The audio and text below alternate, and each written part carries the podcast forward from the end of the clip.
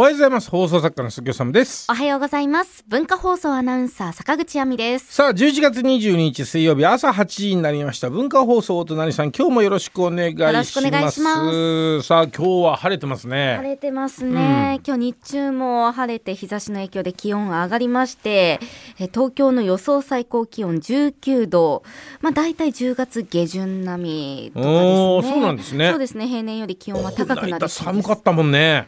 うん、でもまた週末寒くなるんですよ。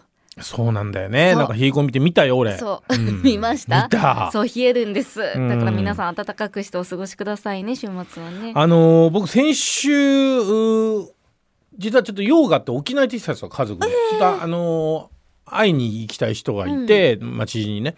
で行ってきたんですけどそしたら寒くて。あ沖縄がですか、うん、結構油断して行ったんですけど、なんか沖縄の人も寒い寒いとかって言ってて。どういう格好なんですうか皆さんで結構まあまああシャシャツ着て。シャツ？ううん。ん、で結構思ったより寒くて。うん。東京寒かったでしょ？す。ごい。よはい。完全に油断していったら沖縄も寒いというねうん。びっくりしましたけど、まあ、東京よりはもちろんなんですけど、はい。でもなんか僕のイメージは11月の沖縄って結構半袖でもいいんじゃないかぐらいのイメージだったんですけど、ねあの日が出ると暖かいんですよ。あー日が出ると暖かいんですけど日が出ないと結構曇ってると結構寒いということでですね。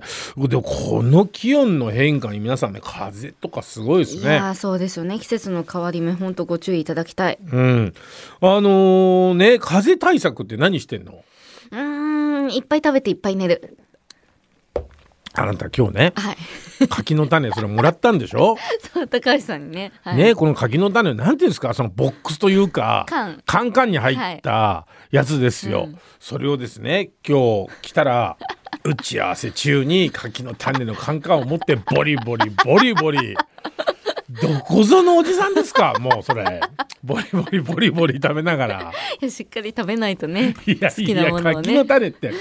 気をつけてよ。そういうのめっちゃ太るからいやもう遅いですっておさむさん。いや危ないんですよ。柿の種とかそうちっちゃいせんべい系ってすごい食べるんですけど、すっごいカロリー高いですよ、毎日のように食べてますよ危ないいです、ちょっとじゃん。はい。と思って食べるとすっごい危ないです。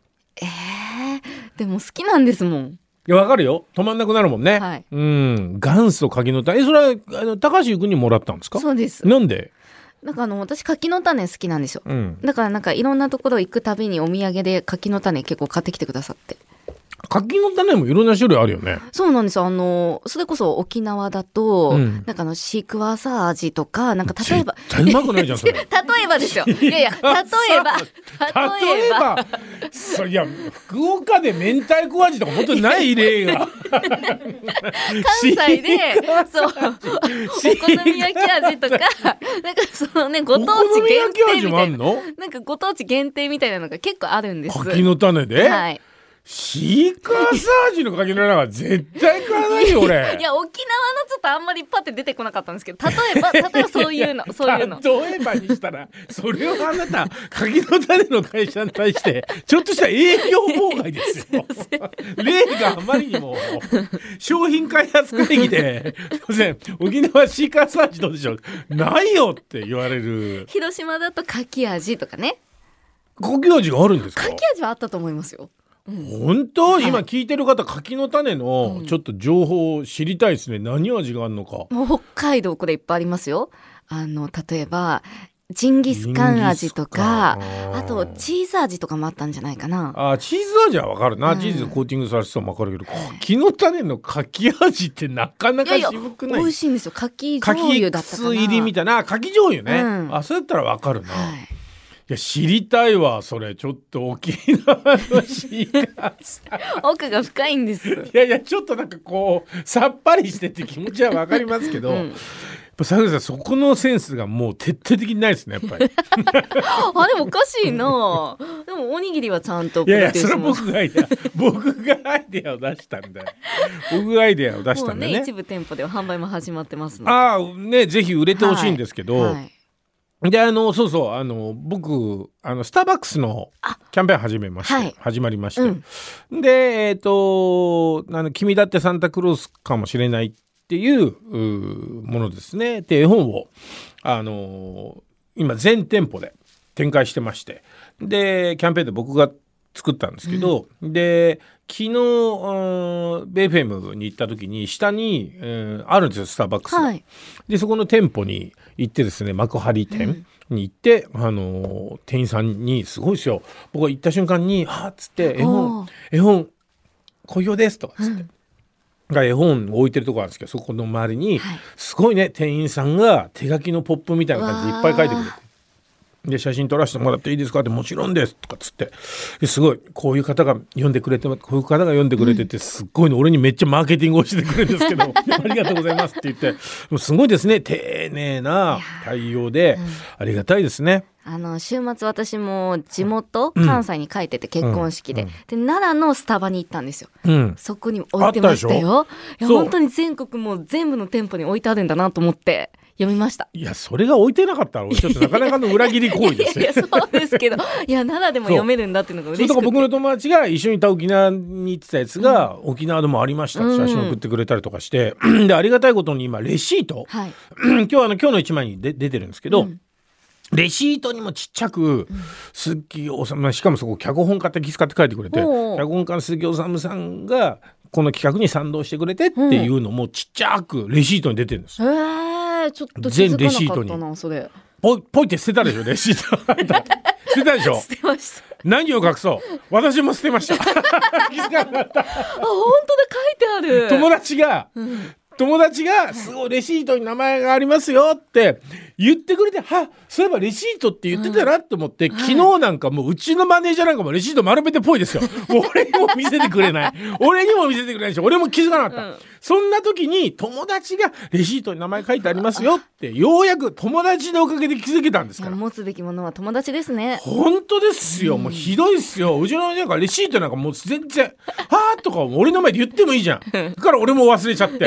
うん。あれ多分ね店員さんが思ってたと思うよ。あレシート名前書いてあるのにな、あいつらと思ってたと思うんです。くちゃくちゃとしちゃってすぐね、あーしっかり書いてますね本当にね。あでこの QR コードからも読み込めるんだ。そうそうあのねホームページで見れるんですね。皆さん見ていただきたいです。あのスターバックスのホームページに行くと、あのそのキャンペーンページがあって、そこに行くとデジタルで読めます、デジタルで読めてえーっとまあ普通に見れてであの現物は店頭にしかないんですけど、はい。ぜひ皆さん見てください。あのえーっとその翔太君っていうね、笑う太いと書いて、まあ、F をイメージしてるんですけど、はい。うちの息子のね小学校3年生の子が、まあ、最近いいことがないとでお父さんとお母さんがなんかあんま笑顔がなくて、仲悪そうでいいことがないって悩んでるところにサンタのおじさんみたいな人が公園で現れてじゃあ自分でお父さんとお母さんを笑顔にしたらいいんだよって言ってじゃあどうやったら笑顔にできるんだろうっていうことを、まあ、考える話なんですね、うん。どうやったらお父さんとお母さん笑顔にできるだろうって考えて、えーその方法を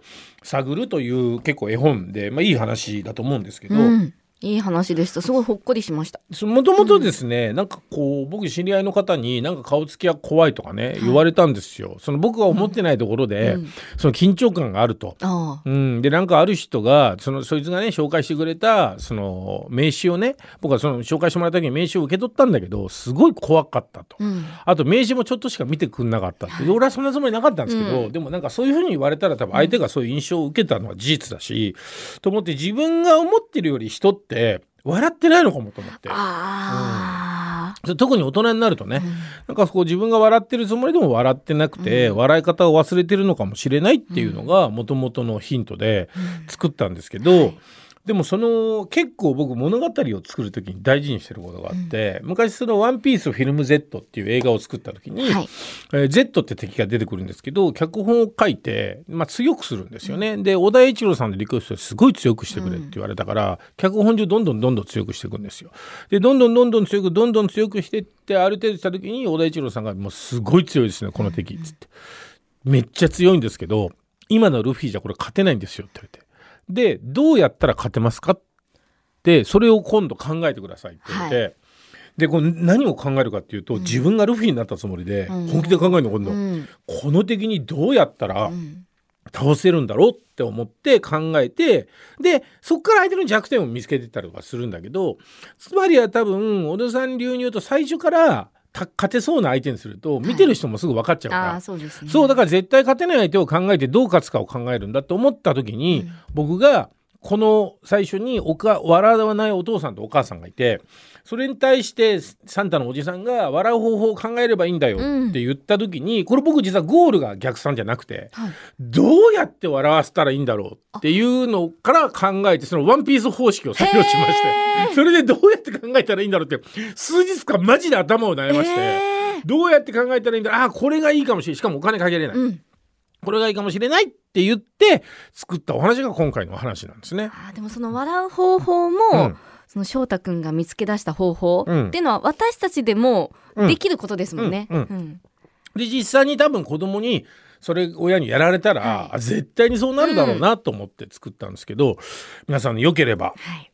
本当に僕が毎週このラジオで古い選曲をしてるだけのおじさんじゃないということが分かっていただけるんじゃないかと意外とちゃんと Now な ING なザ・クリエイターであることが 分かっていただけるんじゃないかと思いクリエイます。はいというわけでクリエイターだったじゃないよ。すみません ING ですね。もう危い。ないですよ、柿の種を投げつけられるかと思いました今日 というわけで、えー水曜日にかかる曲今日はね牧原さんの特集をんしたいと思うんで、オサムレコーズしかもね牧原さんデビューして3年ぐらいの曲っていうことに限定してなんですけどそんな牧原さんの、うん、この、まあ、近年ではないまあでもねあの牧原さんの曲でも結構えー、Spotify とか見るとね、うん再生数が多い。僕もこの曲大好きです。まずオープニングはこちらです。牧原紀之で僕が一番欲しかったもの。